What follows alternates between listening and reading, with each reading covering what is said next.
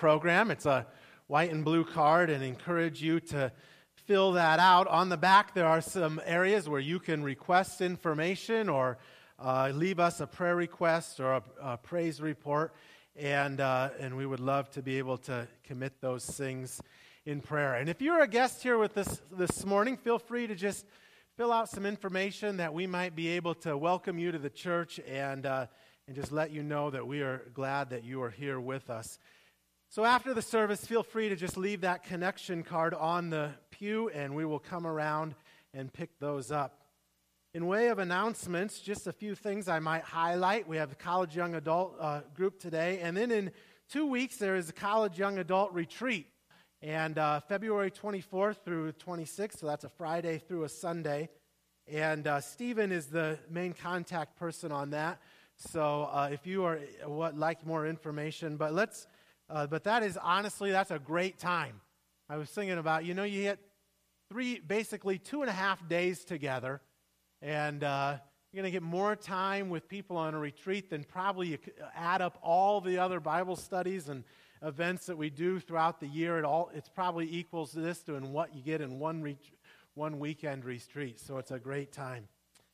One more thing I would like, well, actually, two more things I want to draw attention to. At the bottom, it says worship ministry seeking new members. And so, if you're interested in applying on being on the worship team, please talk to Tina, and, uh, and uh, she, she'll give you the instructions on how to do that. In fact, the application is online. If you go to the church website, you can fill out an application, and Tina will get in touch with you that way as well. So um, make note of that. And then lastly, I wanted to draw attention to this group. It says parents of preschoolers, or we're calling this group POPs, parents of preschoolers. It's kind of modeled after a MOPS group. If any of you know what MOPS is, mothers of preschoolers.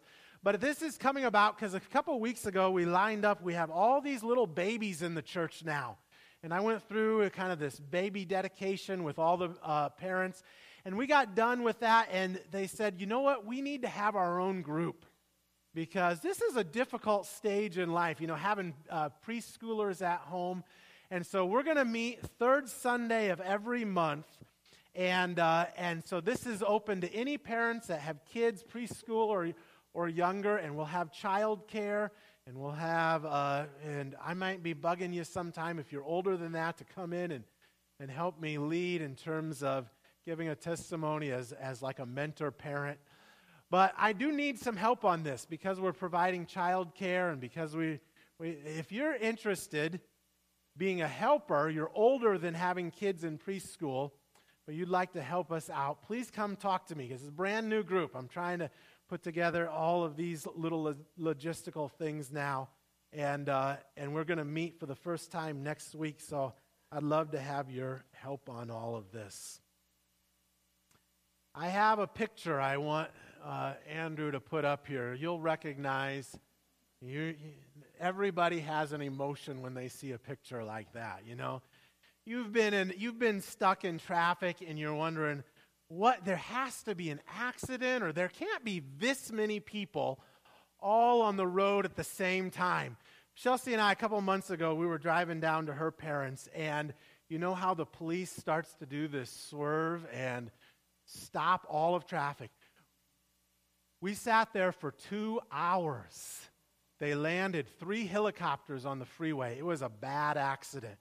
Uh, but You've had that you've had that feeling in one way or another. And I sit in traffic like this. I'm not a traffic person. My parents are here. I grew up on a farm in Iowa. You drive 5 miles and maybe meet one car. So I look around and I where are all these people coming from? Where are they all going? And I think there are way I live with way too many people.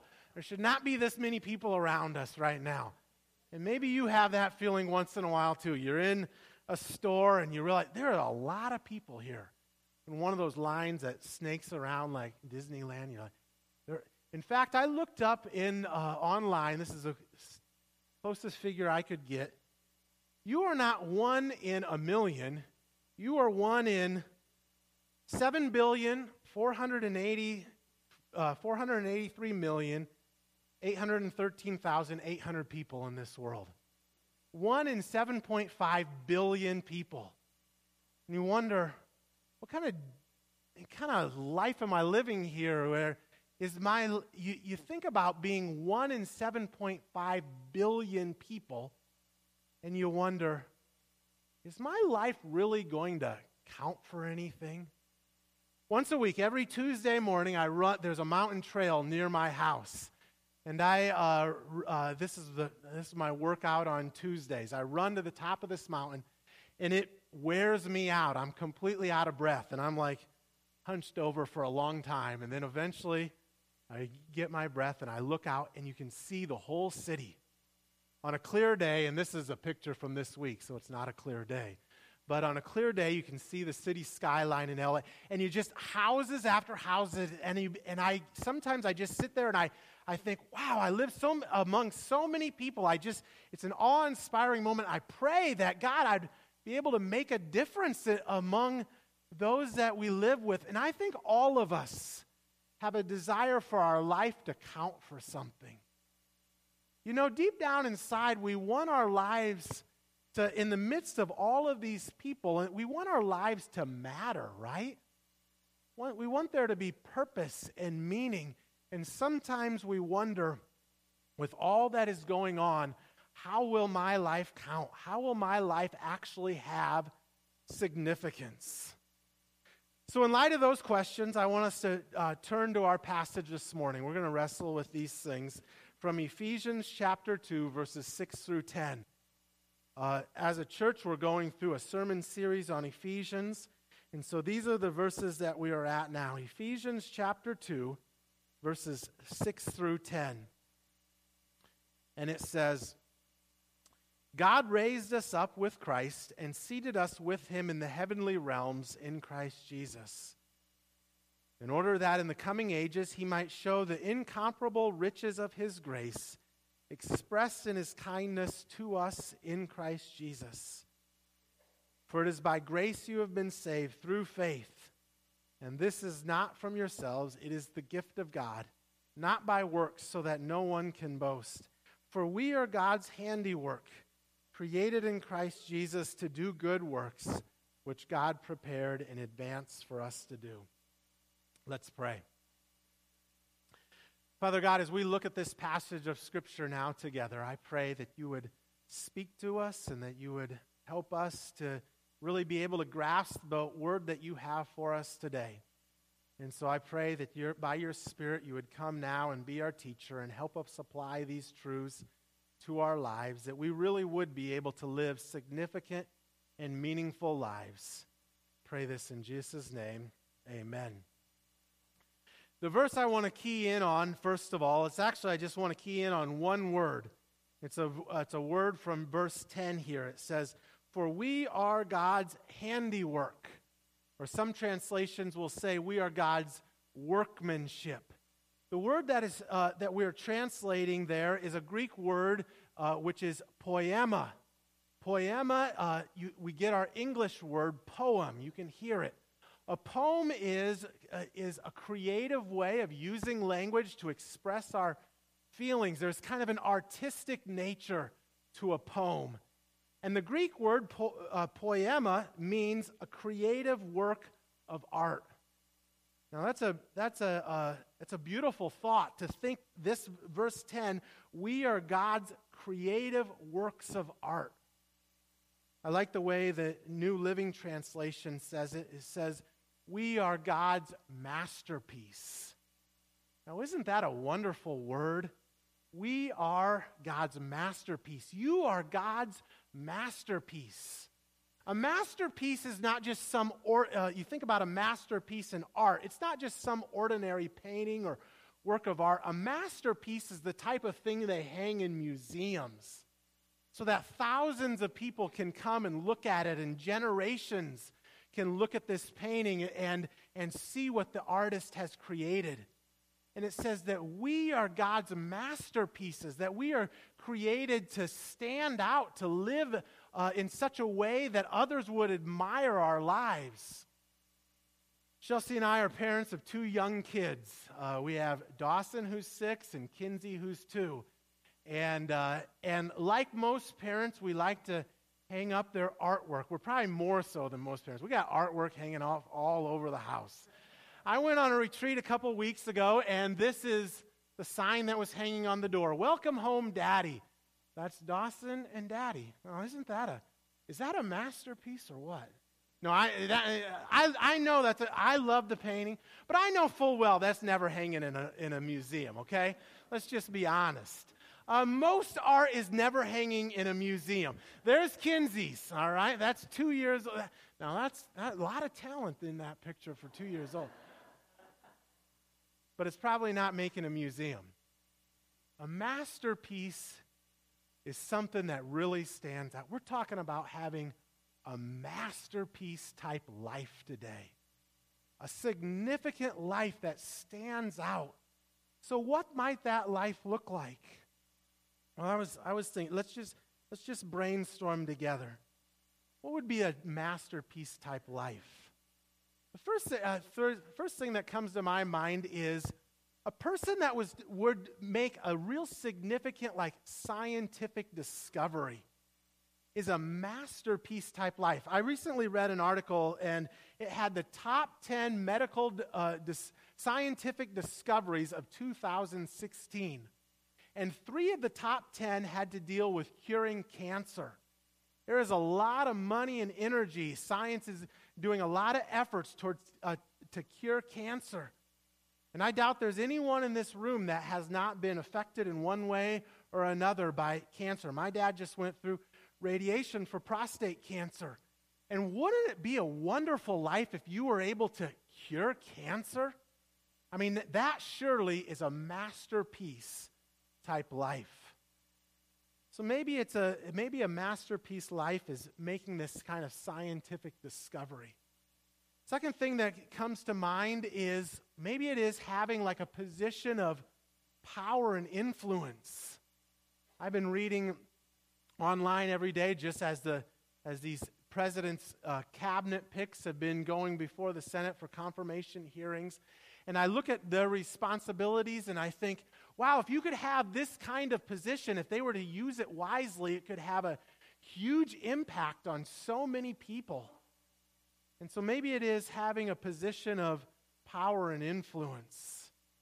And then I think the last one I think is how a lot of times we think about having a really a masterpiece type life is having wealth accumulation.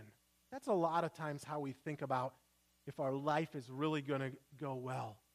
Not only just so we could serve selfish needs, but if you had a lot of money, you could do a lot of good, right? Bill Gates is one of the most one of the richest people on the face of this earth, and he and his wife have set up a, a foundation, the Bill and Melinda Gates Foundation. And they have some outrageous goals that they're seeking uh, to accomplish. I have a short little video from their website. We choose the areas where more is needed where we can bring change, where we can make a life better, and in doing so, make many lives better. We are deliberate, we are committed, and we are focused on outcomes. Kind of uh, pumps you up just watching that little 20 second video, huh? To make a real difference. Some of their goals in the Gates, uh, Bill and Melinda Gates Foundation are to cut world poverty in half to provide immunization shots for children of, of whole uh, countries, developing nations, to change the education system in large cities. And I think if, you, if we were able to do that type of thing, that would be a masterpiece type life. So I lay out this list and I look at it and I think, boy, uh, I'm in deep trouble here because science was my, always my worst subject in high school. I'm never going to make a real uh, major scientific discovery. And uh, I don't know anyone that, li- that has any position of real in the government that has a lot of power that they're about to appoint me to their cabinet. And the day I became a preacher, I threw wealth uh, accumulation out the window. Unless you guys want to change my salary which I can cut this sermon very short, and Bob, we can come up. But uh, he's shaking his head no. So, in other words, this list is a very frustrating list because I know this is not my uh, path to living a masterpiece type life. It almost makes you want to throw your hands up in frustration and say, well, maybe I'm doomed. Maybe I am just one out of 7.5 billion and I'll pass and all will be and all will carry on and it doesn't really matter. I'm reminded of the verses from Romans chapter 9. It says, But who are you, a human being, to talk back to God? Shall what is formed say to the one who formed it, Why did you make me like this? Does not the potter have the right to make out of the same lump of clay some pottery for special purposes and some for common use? So I read this verse and I think, well, maybe I'm just in the common use category. But to be called a masterpiece doesn't sound like common use language. And so, what does it mean that we are God's masterpieces?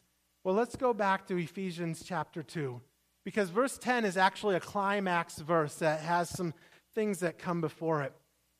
And you'll have to make some notes, uh, you'll have to make some adjustments on your handout if you're following the handout. Some reason the formatting got screwed up, so hopefully you'll be able to figure it out. The, these two lists that I have here are meant to compare one another, and so uh, adjust as needed. The first thing I want to point out is found here in Romans 2 6. It says, For he has raised us from the dead along with Christ Jesus. First thing we see in this passage is that our lives, that we are, if we are believers in Jesus, that we are raised from the dead. Now, I set that against scientific discovery. If you were to make a huge medical discovery, you might be able to extend someone's life by a few years. But the reality is, eventually, they are going to die. Science is, is, uh, compl- is com- conclusive on this that every one of us is going to die. And yet, the verse says, and we'll talk about what this means. But first of all, let's just take this at face value. Our lives are meant to defy science, that we are raised from the dead. And then Paul goes on to say in the latter part of verse 6, it says, We, we are, uh, and he has seated us with him in the heavenly realms. So the second thing we might say is that we are seated with Christ on a throne. After Christ was raised from the dead, he ascended into heaven, the Bible tells us, and he sat down at the right hand of the Father and took a position of authority to reign over this world. And here it says that we are seated next to Christ in the heavenly realms. In other words, we've been given this position of authority. Now, compare that to, sitting to sitting on the president's cabinet or some other position of power and influence. We sit next to God the Father, the creator of all of the universe. Now we're beginning to get a picture of what a real significant life is. And then go, moving on to verse 7, it says that we are rich in God's favor and kindness. So God can point to us in all future, uh, future ages as examples of the incredible wealth of His grace and kindness towards us. So it's one thing to accumulate wealth here on this earth, it is another thing to be rich in God's kindness and favor. And this is the type of life that it says that we uh, have been given, that we have been uh, called to receive. Now, all of now, obviously, if you look at this second list, there is a spiritual aspect to it. What does all of this mean? Because none of us have been literally, physically raised from the dead, and obviously, we're not sitting in the uh, in the throne room of heaven above right now. So, what does all of this mean for us, practically speaking, in this day and age? Well, it might be summarized simply by four words, repeated four words in verses 6 and 7. And that is united with Christ Jesus. A significant life is a life lived united with Christ Jesus. You see, that's what I think all of this is talking about. That when we place our faith in Jesus, we are united with Him. Jesus is the one who rose from the dead. And when we place our faith in him in some way, our lives have been raised from the dead as well. Jesus is the one who has ascended in heaven. But when we are united with him in some, in some spiritual way, we sit with him in heaven above. Jesus is the one who has been rich in God's kindness and favor, to whom uh, God the Father said, This is my Son uh, with whom I am well pleased. And when we are united with him, he looks upon us and he pours out his kindness and favor on us as well. And so we think about all of this. What does it mean to live a life that is united with Christ Jesus? It means that our lives are centered on Christ and that we do the work of Christ. In fact, part of what it means to be seated in the heavenly realms with Christ is it means that we have authority to do the work of God in the world around us. We have authority to tell others about God's forgiveness to proclaim his love, to do God's work of justice and mercy all around us. We have been united with Christ to do the work of Christ in the world around us. And when we do, then we begin to see the evidence uh, pour forth from our lives of actual, real, significant difference in the world around us. Here recently, I sat in a room with uh, a brother of mine, a brother in Christ of mine from the church, and he felt compelled to just share some, some difficult things in his life uh, with some of his friends. And so we gathered in a room, and uh, he, with tears in his eyes, began to share just about something that he had done that, uh, that he felt he needed to confess. And it was a beautiful, it was a beautiful picture for me to just kind of sit back and watch for a moment because without having to tell anyone what to do, someone got up and just went and laid their hand on him. And then I think there was four or five of us there. Just everyone just spontaneously got and around and just kind of wrapped their arms around us. And without anything being said for a while, it was just a, it was just a, a, a bear hug, a, just a group hug for a moment. And then again, without any instructions, someone began to pray for him. And then, in the midst of this prayer and in the midst of this, this group hug together, he just started to weep. There was so much emotion.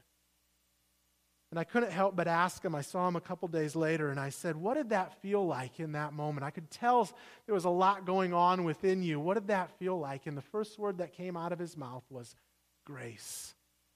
I felt God's grace. Now, I look at this brother that I love uh, so dearly, and as he shared these things, I can guarantee you his life has been changed forever. And it's not just uh, while he's on this earth, his life has been changed for all eternity. And why? Because there were brothers and sisters that were willing to rally around him during that time and to tell him that God loves, uh, that God loves him and that God has a plan for his life and that God and that God cares about him. You see, the, we are called when we are doing the work of Christ, we are called to do the work of Christ in Jesus' name and we come alongside of one another.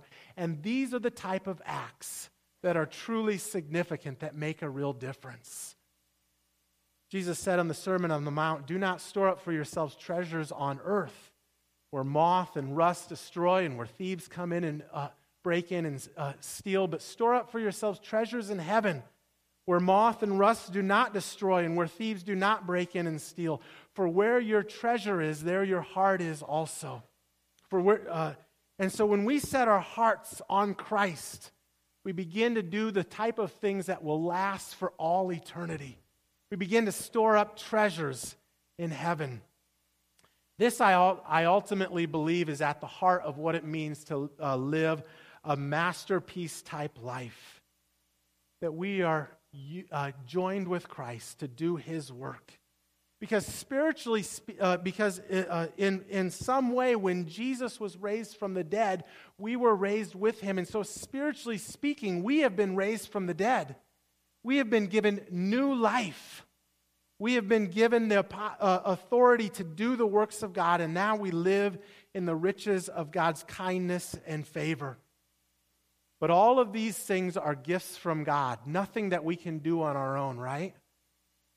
And so we don't throw up our hands in frustration, but rather we hold out our hands to receive what God has for us. Verses 8 and 9 go on to emphasize this. This is an act of grace from God. For it is by grace you have been saved through faith. And this is not from yourselves, it is a gift of God, not by works, so that no one may boast. Verses 8 and 9 were verses that I learned a long time ago, just as a, as a, as a new believer, because they are so helpful in being able to share your faith with someone.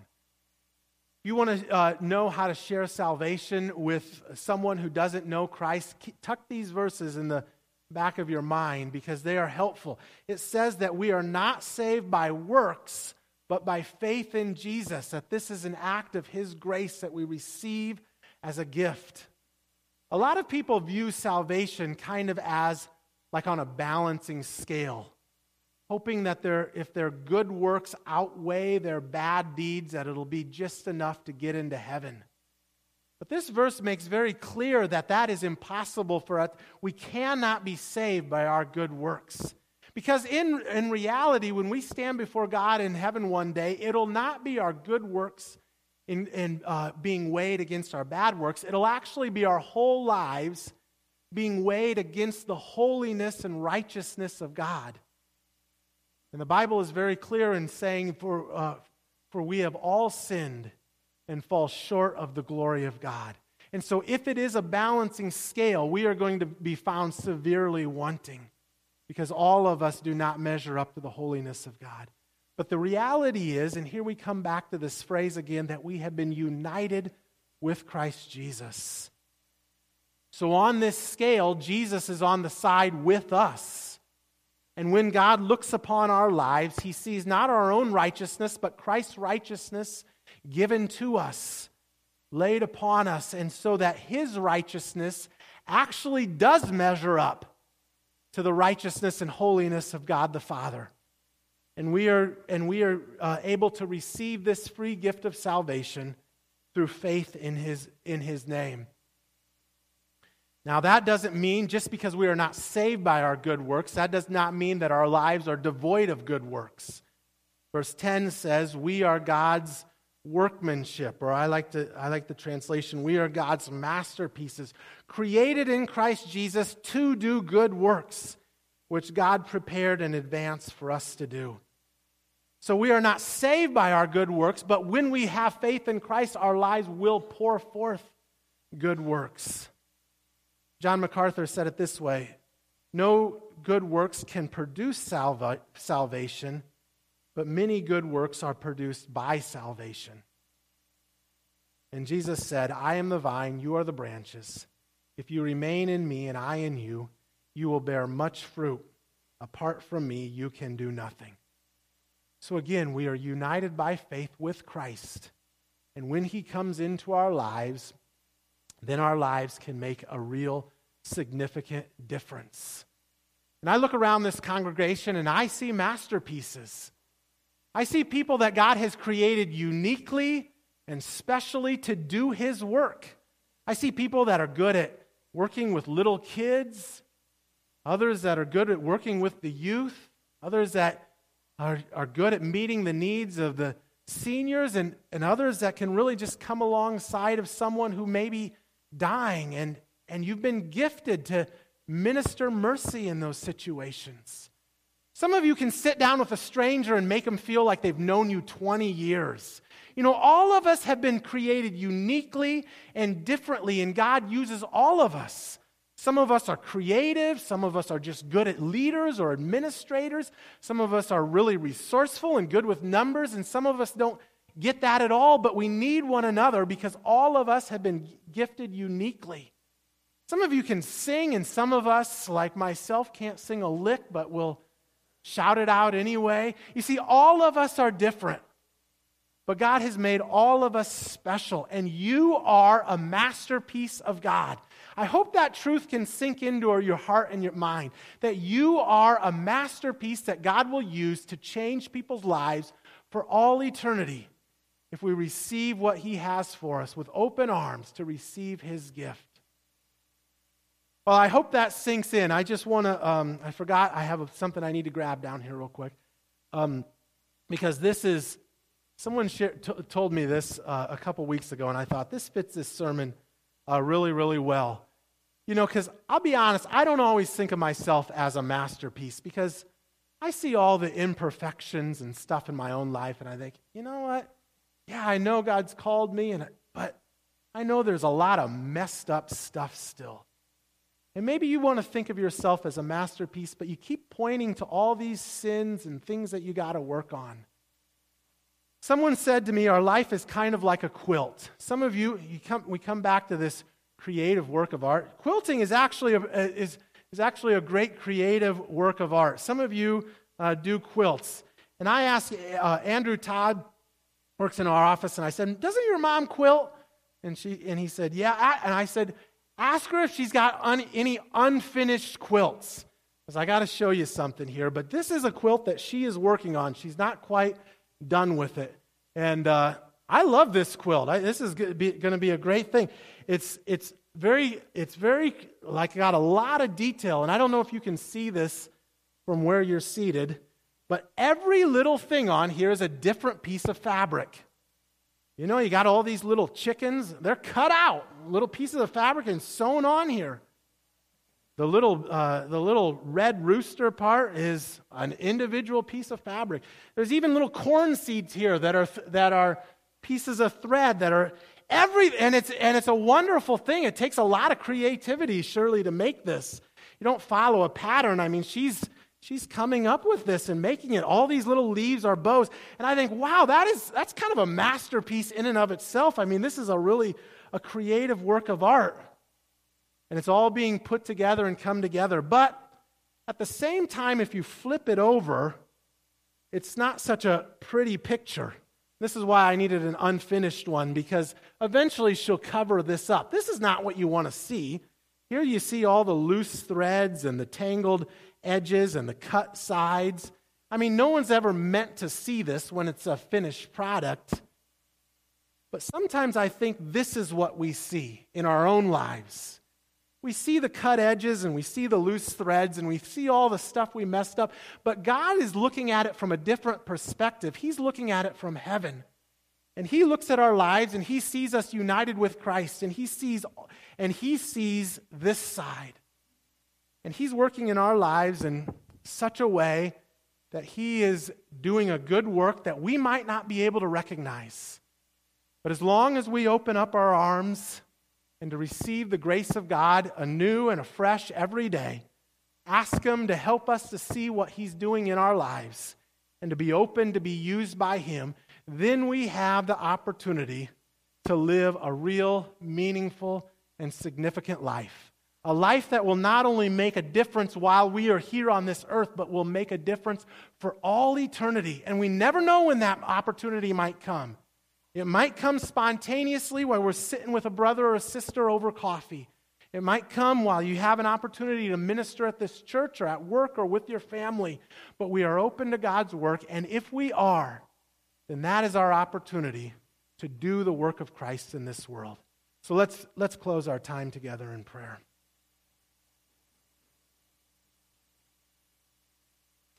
Father God, as we've considered this uh, passage, it is one thing to hear it with our minds, it's another thing to let it sink into our hearts. And the idea that we are God's masterpieces, that we are your masterpieces, a truth that I pray that will take deep root within the lives of our hearts and in the life of us as a church. That we would be open to your work, even if it seems impossible for us that we would be open to being able to be used by you to carry out your work in this world. And so, God, thank you for the truth of your word. And I pray that it would make a difference in each one of our lives. In Jesus' name, amen.